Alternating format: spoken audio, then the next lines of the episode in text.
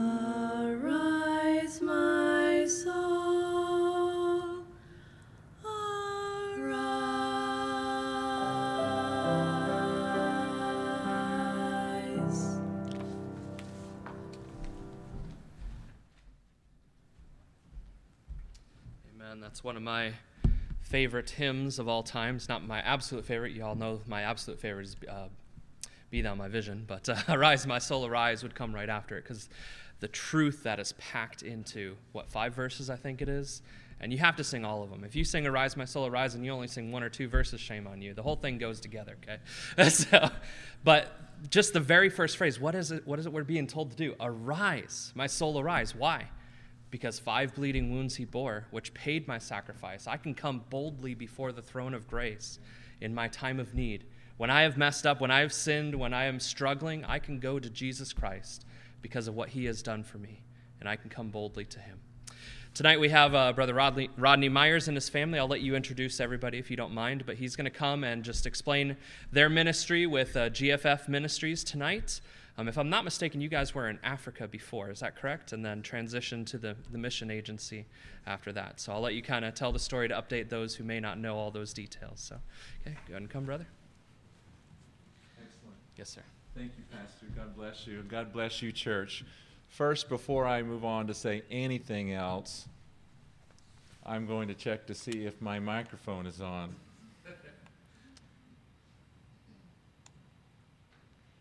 I have a red light. That means I'm good. Well, I don't know what it means that, but it does mean that there is uh, there is work going on with this contraption. Good. So The next thing I would like to say is that my family wants to express to you, Harvest Hills Baptist Church, a deep, heartfelt gratitude of thanks for your faithfulness to support our family with your prayers, with the reading of our prayer letters, and with your financial giving over these past 20 years. And I am very grateful for that. Maybe you were here 20 years ago. Maybe you weren't. Doesn't matter. This church was here and you are a part of it, and you have entered into this church's labor. And because of what the Lord has saw fit to use our family to do to accomplish His will and His kingdom over these years, you have also entered into the reward of those labors as well. And therefore, as we rejoice with people who have been saved, turned their lives over to Christ, gone on into spiritual service for the kingdom of God, you might not recognize the faces or names or even places, but you will. You will.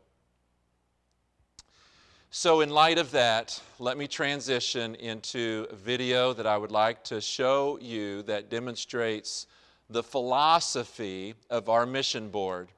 And as I do that, I will come back after the video to introduce my family, tell more about uh, what the Lord is doing now in the five years that we have been uh, relocated to the United States, where I serve as the director of our board previous 13 years in Tanzania, East Africa. But this video details the, uh, the distinctives of our mission board that together we believe uh, puts the philosophy to the practice that is started with the right biblical doctrines. And so please let uh, take a moment to view this and then I'll be right back.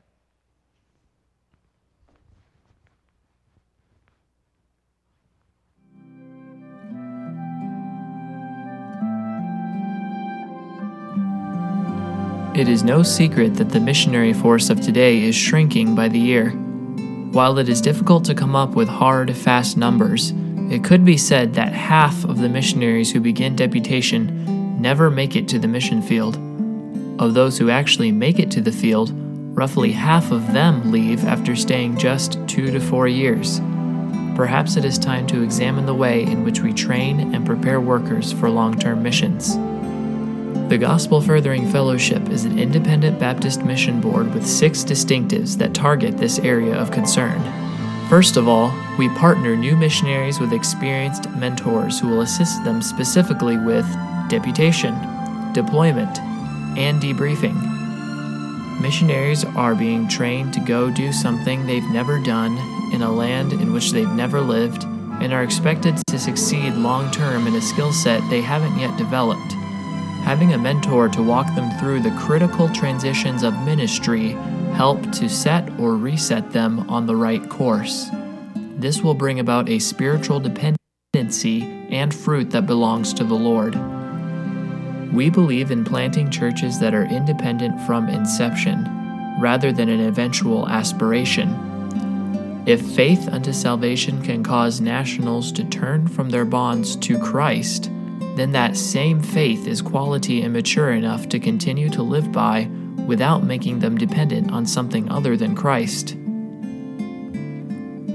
We believe that evangelism, as propagated by the missionary, should target the sinner's conscience rather than his societal circumstances. We believe that modeling an autonomous ministry, which can be replicated through the faith and finances of national believers alone, is crucial to the longevity of an overseas ministry. One of GFF's former directors, Doug Miller, spent 30 years in the hill tribes of Indonesia and saw God do a work in the Moskona and Hatam tribes. Doug said, For a tribal church to be financed or built by someone other than themselves, even if it were to stand for a hundred years, will always be viewed by them as foreign. It's only when it's forged and financed, built and bought by the new believers in that tribe, that they will ever accept ownership over it, and that from the beginning. We take a proactive rather than reactive approach to missionary care. We understand missionaries are susceptible to stresses of life, culture shock, and traumatic injuries related to their work as they labor in some of the darkest and most disturbing corners of the world. Because of that, we as a mission have developed a missionary care unit which helps missionaries to understand and overcome much of those adversities. In doing so, many more will stay longer on the field and labor more profitably in their works. This will establish fruit from their labor that remains. Finally, we promote furthering the gospel among three categories of people the unreached, isolated tribes of the world, those who have no gospel witness in either their culture or language. The underreached nations, whether they dwell under an oppressive government system of communism or behind an iron curtain of religion. These nations have the gospel in their language and culture, but it is filtered out and purposely falsified so as to continue to keep people enslaved by fear. and the misreached demographics of many religious people groups who have been converted to a form of Christianity but have effectively traded the crude chains of heathenism for the contemporary chains of a false Christianity which cannot save. They have been misreached with another gospel and another Christ. At GFF, our motto is Ministry with Integrity. If ministry is not worth doing with integrity, it is not worth doing at all.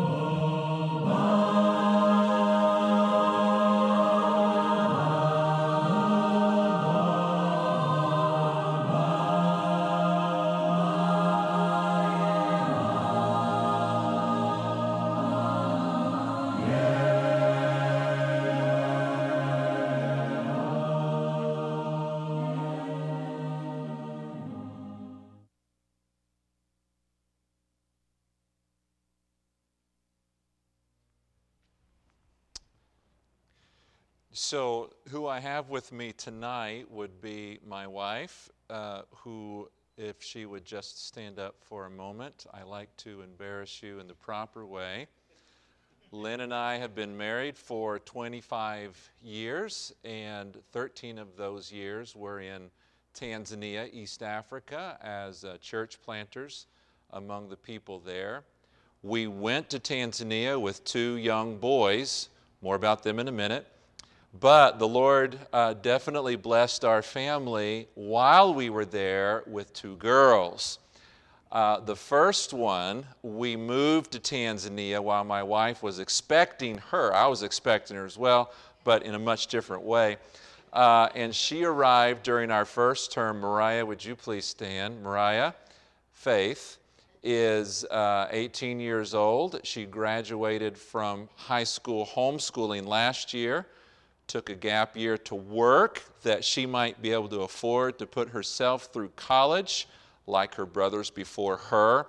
And she will be starting at Ambassador Baptist College in North Carolina, if you've ever heard of that college, uh, beginning in the fall. And that would leave Cherith, Cherith Brook. No, I didn't ask you to stand. I'm just being serious. No, really. Um, she came uh, in 2007. She is 16 years old, and we are very grateful for her. Are you going into your junior year? As a homeschooler, it's really kind of hard to tell what year they're actually going into as opposed to the curriculum that they're using, but I believe we got that right. She gave me the go ahead nod. So that brings me to her two older brothers, uh, Sean, who was married two years ago, pastors the Grace Baptist Church in Mount Pleasant Mills, Pennsylvania for the last year. They have a almost four month old little daughter uh, by the name of Amelia. And I was able to see her on FaceTime earlier today. She's growing leaps and bounds, kind of this way at that age, uh, but nonetheless very cute. The Lord has uh, led him and, and his wife both who grew up as missionary kids, Sean in Tanzania, his wife Elizabeth in, Ken- in Kenya, uh, to the Democratic Republic of the Congo as church planting missionaries there. And as the Lord leads them to finish their, uh, their being at uh, Calvary Baptist Church, there, oh, we have someone way over here too. I need to keep, keep moving my head. Um, the Lord will then lead them on to deputation and then on to uh, the, uh, the city of Goma in the DRC. We visited there this last December. We were there for three weeks, and we didn't know that the Lord would do this, but during our time there, we were actually uh, instig- uh, instigated believers who had made professions of faith, but in a different, di- several different churches, who knew that the churches they were in were not going the right direction. But when we met them, and one of them was our guide to, uh, to go around the city to introduce us uh, to many different aspects to see what we could find out how Sean and Elizabeth were, would be able to live and minister in that city if the Lord called them there. We found out that they were seeking for a more biblical worldview of their faith. And over that time, we were able to be used of the Lord to help them with that. And since they spoke uh, Swahili there in the eastern Congo, and all the church planting and evangelism efforts that I spent the previous 13 years was in Swahili, I was able to walk them through my church planting materials, salvation, discipleship, leadership training. And uh, just a couple of weeks after we returned from that trip, they themselves planted the, uh, the gospel furthering independent Baptist church in the city of Goma on their own faith and by their own finances. The only resources that I help them with is by continued counsel and uh, a couple of books I was able to print to help them uh, walk through the materials.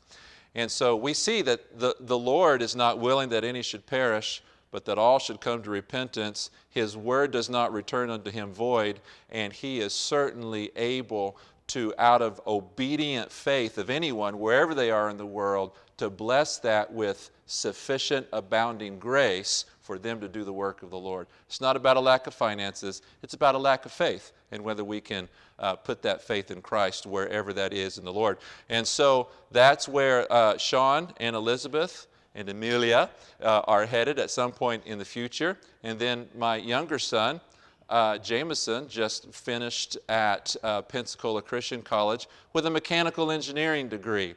But during his time in pursuing that degree, the Lord specifically directed him to be a church planting missionary in some Middle Eastern country, uh, which will probably go unnamed if we are on YouTube right now. Uh, but we had the opportunity, him and I, to visit in a few different Middle Eastern countries uh, just uh, this last May and June and the Lord was able to solidify for sure the calling and the location in, in His heart through the circumstances that we went through there. If you want to know more, then you could read my last uh, uh, prayer letter that you probably got within the last few days or week or so. And so that would be my family, and we are very grateful that when He brought us back to the United States and I took over the Gospel Furthering Fellowship as the general director uh, in January of 2018. From that time until now, we have been developing three main aspects so that our mission, GFF, would be a missionary service agency uh, primarily, whether that would be our own missionaries or, or missionaries from, uh, from local churches or from other mission boards. And those three areas uh, target very specifically missionary care missionary care. Missionary care is a necessary service to missionaries with the idea that we all, when we go to the foreign field, to a place that we plan to live on and have prepared to live in long term, not just many times, almost unanimously experience at some point in our careers, in our careers, even within the first two or three years, traumatizing events that lead to unexplained stress. Stress that many times uh, disrupts not only our personal life, but our family life, and it ripples out to our ministries. And when that happens, many times we don't know who to reach out to. Do we reach out to our home church? They don't have the common life experiences that we do on the field to really be able to comprehend and to process what we have been experiencing. So, will they, uh, will they, uh, uh, will they uh, underappreciate? Will they overreact? Uh, what will happen? If we reach out to our mission board, well, they usually do professional debriefing not personal debriefing. They want to know how the health of the ministry is going, and they want to know about the health of the person as well. However, in order to know as to whether they uh, can continue in the professional aspect.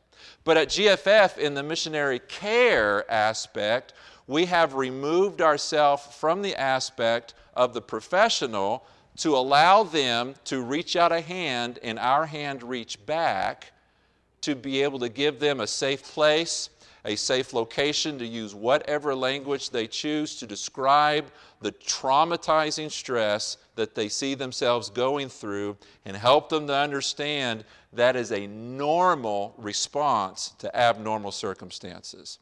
And the scriptures call us to bear one another's heavy burdens, Galatians chapter 6, ones that we are not designed to carry alone. And therefore, we help them to process so that they can resolve or at least manage the type of debilitating stress that oftentimes cripples them so that they cannot continue in ministry long term. And so we believe that that was a critical uh, aspect of mission ministry that had been overlooked or, uh, or misrepresented for many years. Now we are uh, spearheading work in that area. And the two other areas I'll just mention very quickly is the area of mission surveying, where we actually go with uh, serious minded uh, mission uh, candidates to their target fields, and while at that field, look for a way to help them to determine how can they live here practically long term? How can they serve here long term?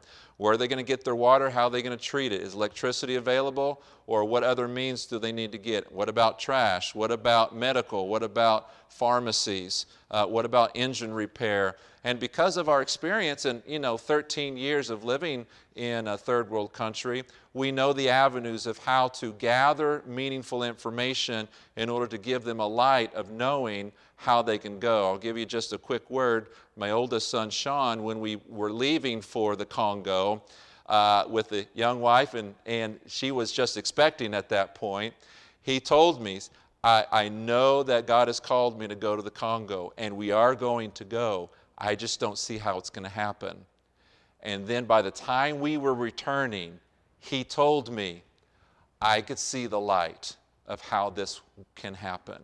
Well, that's what we want to do with any uh, missionary candidate help them to be able to uh, uh, practically see how God can use them in that area. Uh, by taking them into these places. It, very similar testimony from my son Jameson when we visited the Middle East. The other aspect of our missionary would be that missionary strategy. Listen, you just don't share the gospel and plant churches in one country in the way that you do in any other country. There are many countries where people groups uh, primarily have been trained from cradle through college uh, that the, the way that you define sin is by what brings people honor and what brings them shame, especially elders. In other countries, it's they, they define uh, sin by, uh, by how the people who rule over them in fear, by appeasement. And then, of course, you have uh, other cultures like the United States who define what's right and wrong primarily based on a guilt and innocence system. And so we see that guilt and innocence system, the way in which the scriptures, by and large, give the gospel context to, to knowing that you are a sinner, knowing how to come to Christ as a guilty, condemned sinner who paid the price to satisfy the just demands of the law, and in doing so, made it possible for your guilt to be, declared innocent through the work of Jesus Christ, that you might be justified by the one who justifies. That's not the way that the majority of people groups in the world see the gospel. They see it through what brings honor, what brings shame, not what brings guilt and what brings innocent. And so, with a, with a lot of other principles besides those, uh, we help to determine the type of people group, context in which they live, on how we, they can approach those people prayerfully, humbly, spiritually, courageously, relying on God's Word and the Holy Spirit to plant churches where people will repent of their sin and turn in faith to Jesus Christ, laying aside their loyalties to their country, to their government, and to their elders, and laying that on the person of Jesus Christ instead.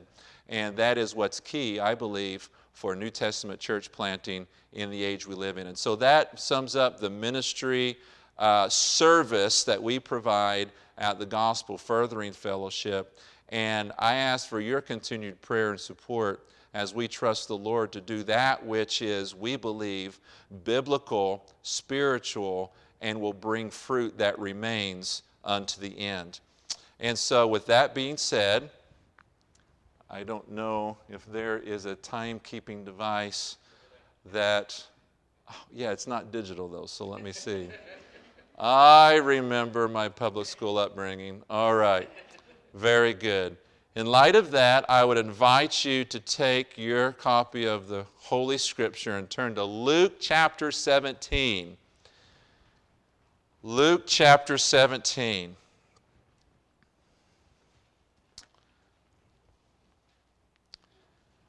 I'm going to read verses 1 through 10, but I'm not going to preach out of all uh, 10 verses. I'm going to focus in on two verses here for time's sake, because I know that I've already given you a lot of information. And I, I know something that you don't know, probably.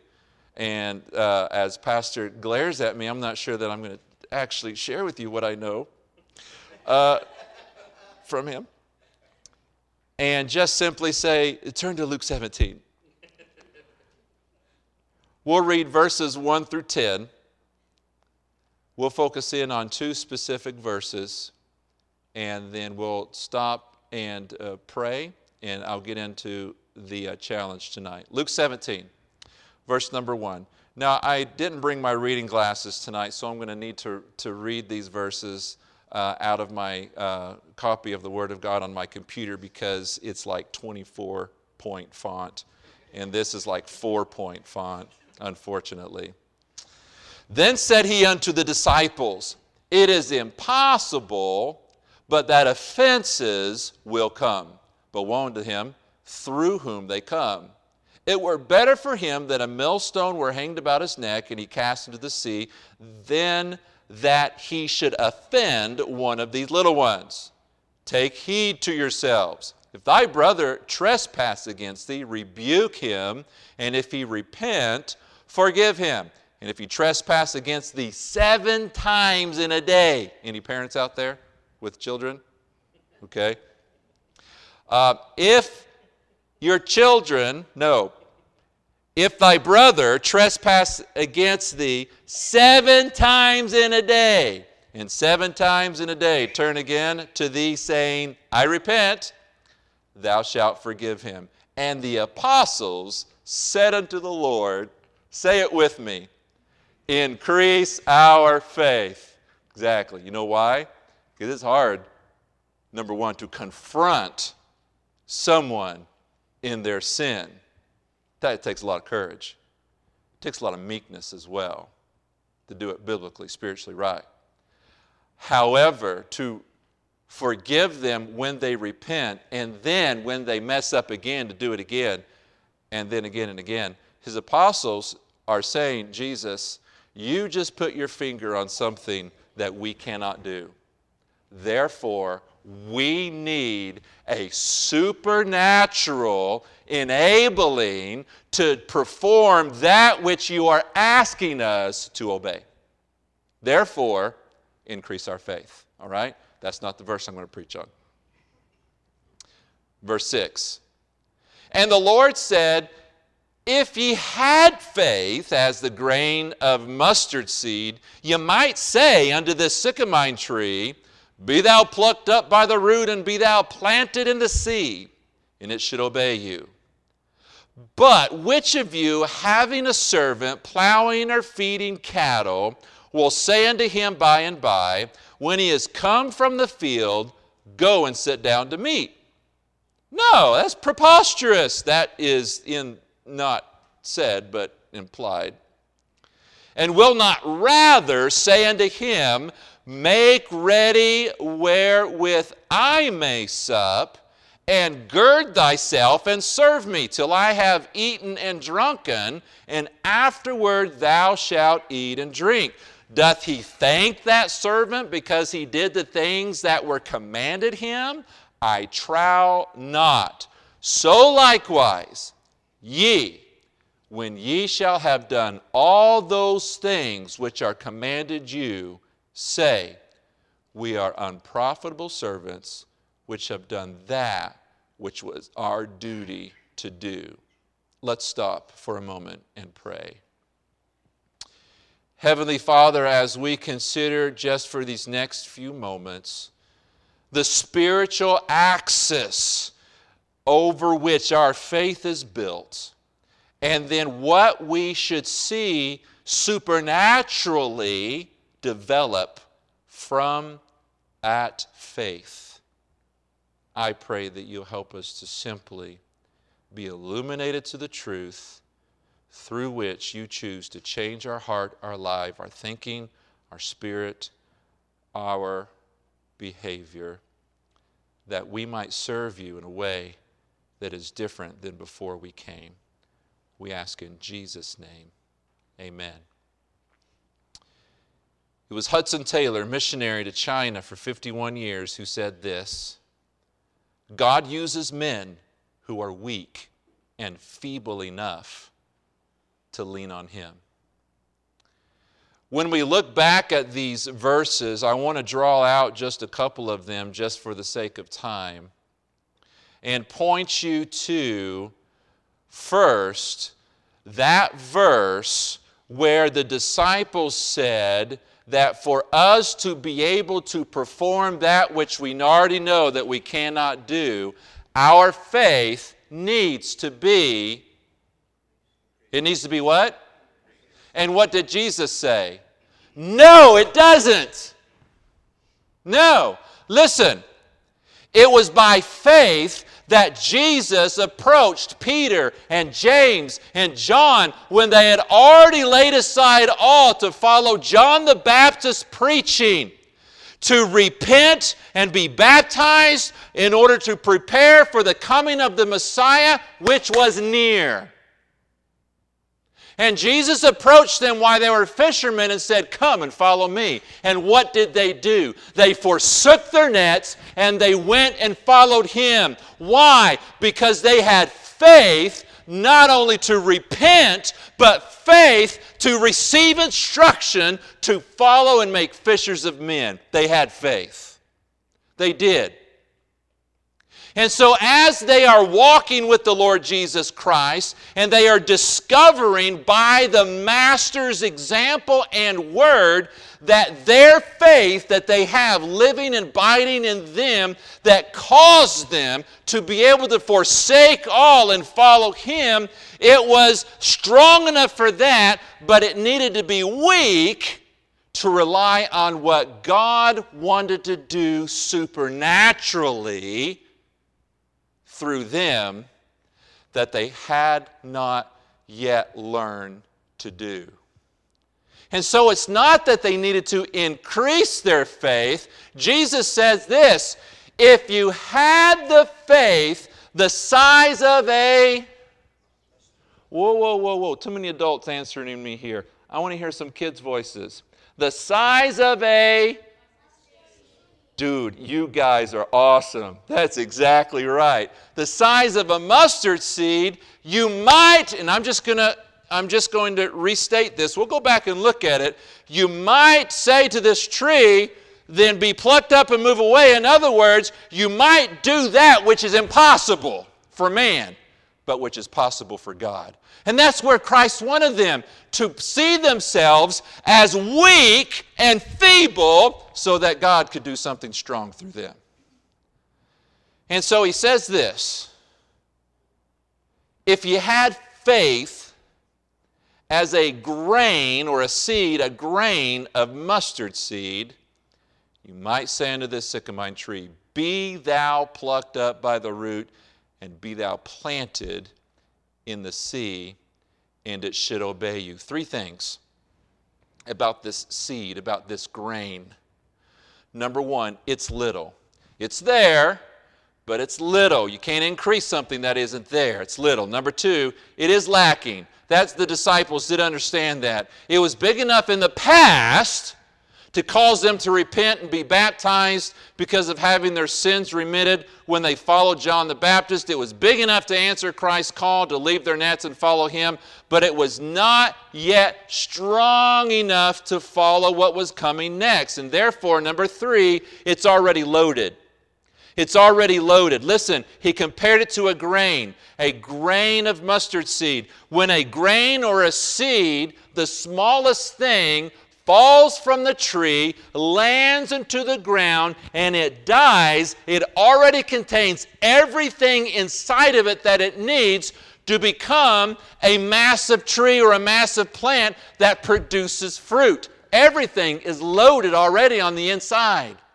It doesn't need to nurture on the tree it fell from for the first two or three, four years until it seems strong enough to cut the umbilical roots and become its own tree. Everything is there. It just simply needs to die and in death spring up life. And that's what Jesus is comparing your faith to and your faith to and my faith too that everything is there for us in order to see God do something in us and through us that we can't do ourselves if we'll step out in humble obedience and He'll bless that obedience and accomplish that which is supernatural. You know why? Because it's the natural process of faith to accomplish the supernatural.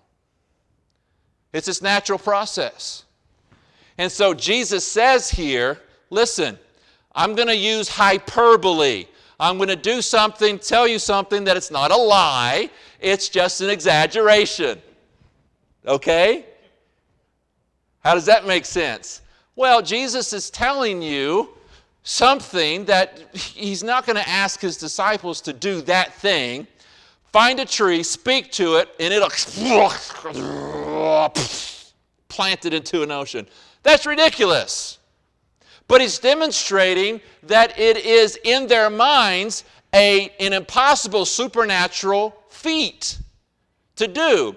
Now, it might not be so much for us today because we've seen so many superhero movies on TV where they do all of these supernatural, godlike things. And so it loses our luster on us. But listen, you're living in the first century and you're a fisherman following Jesus around, and he gives you this illustration. You're thinking, wow, that's as hard as forgiving my brother seven times in a day. Impossible. That's what Jesus is saying. He's using hyperbole to say this is an impossible thing. It's impossible to forgive your brother seven times a day if you confront him and repent, the same type of impossibility. But listen, it takes the faith that is the size of a grain of mustard seed to naturally produce a supernatural result if you'll step out and be obedient to do that which God wants to do a work in and through you. No, you can't do it. No. That's the point. That's where faith takes over by being obedient. And so we see faith's natural response not only to self, but to service. It sees the impossible and its possibilities, but also it suffers things that are the insurmountable. verses 7 and 8. But which of you, having a servant plowing or feeding cattle, will say unto him by and by, when he has come from a field, Go and sit down to meat? Will you not say, rather say unto him, Make ready wherewith I may sup, and gird thyself and serve me till I have eaten and drunken, and afterward thou shalt eat and drink? Do you think that, that do you think that servant because he did the things which were commanded him? I trow not. Listen, so likewise ye, when ye shall have done all these things which are commanded you, say, We are unprofitable servants. Don't say, Why didn't I get someone to recognize and thank me for this insurmountable amount of work that I did and then rewarded with more work to do afterwards? But faith, the size of a mustard seed, is able to look at the possibilities of that which is impossible. He is also able to suffer the insurmountable. And then, thirdly, he is able to be satisfied with mere service. With mere service. He doesn't need the validation of the praise of mankind. He doesn't need the gratitude of other people telling him he can still do it.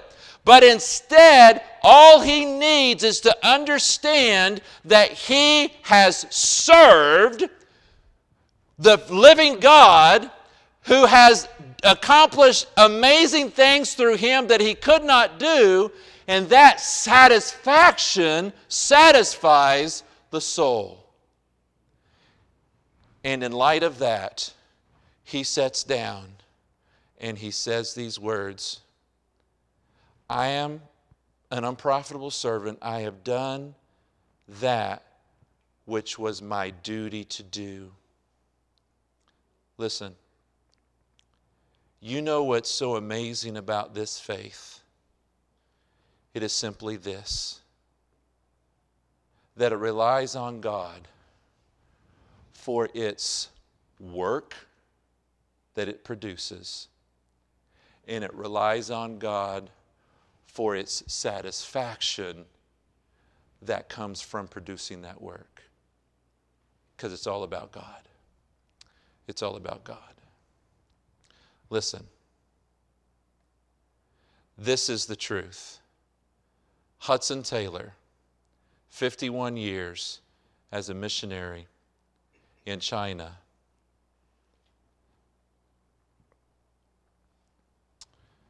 He spent that time there and was responsible for bringing over 800 missionaries to the country who started 125 schools and directly resulted in 18,000 Christian conversions, as well as establishing more than 300 stations of work with more than 500 local helpers in all 18 provinces of China. However, during that time, also, the Chinese spread rumors concerning him and the other missionaries.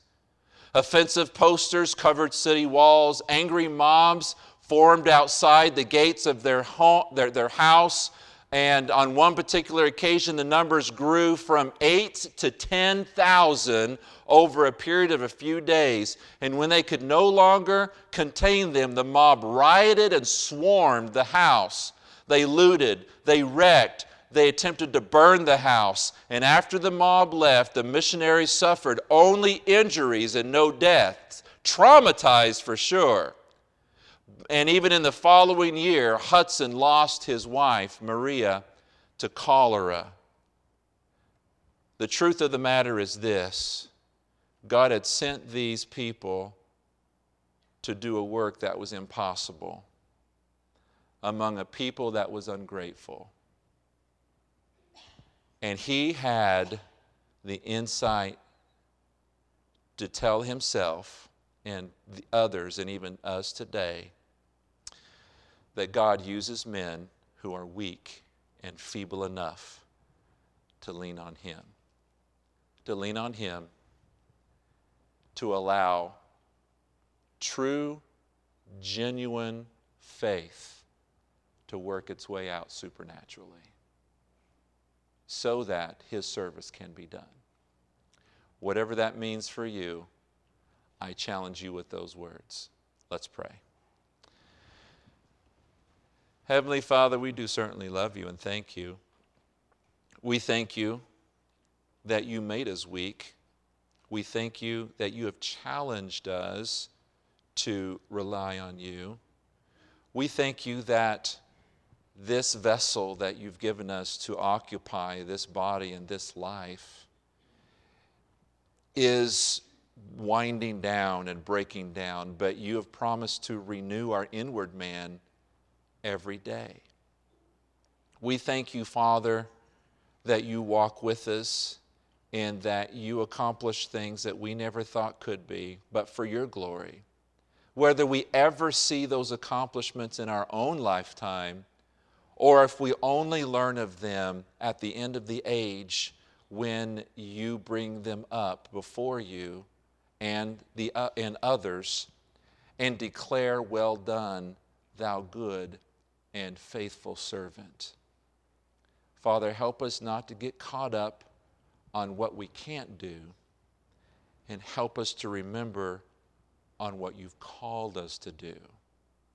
And as we attempt to do these things, we pray that your Holy Spirit would give us the power to do it together, unified as one church in this place, and the ripples of that obedient faith move throughout the world, that those who are touched by it in far reaching places would also hear of our faith and through the gospel receive Christ and be saved.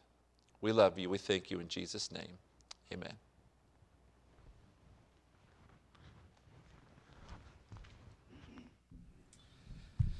Amen. We're going to go ahead and have a time of invitation. If, if you don't mind standing, heads bowed, eyes closed, the piano's going to play. I uh, appreciate the work of GFF. A couple main things about them that I really appreciate is their focus on indigenous works and the missionary care, because that is not as common as you would think it is. But I appreciate the message tonight where he challenges us that God can use the weakest of us, right, to do great things. Uh, 1 Corinthians says that God has not chosen the mighty of this world, but those who are weak, those who are who are who are um, not esteemed to be able to do His work for Him, so that He would receive the glory tonight. So God can use any single one of building.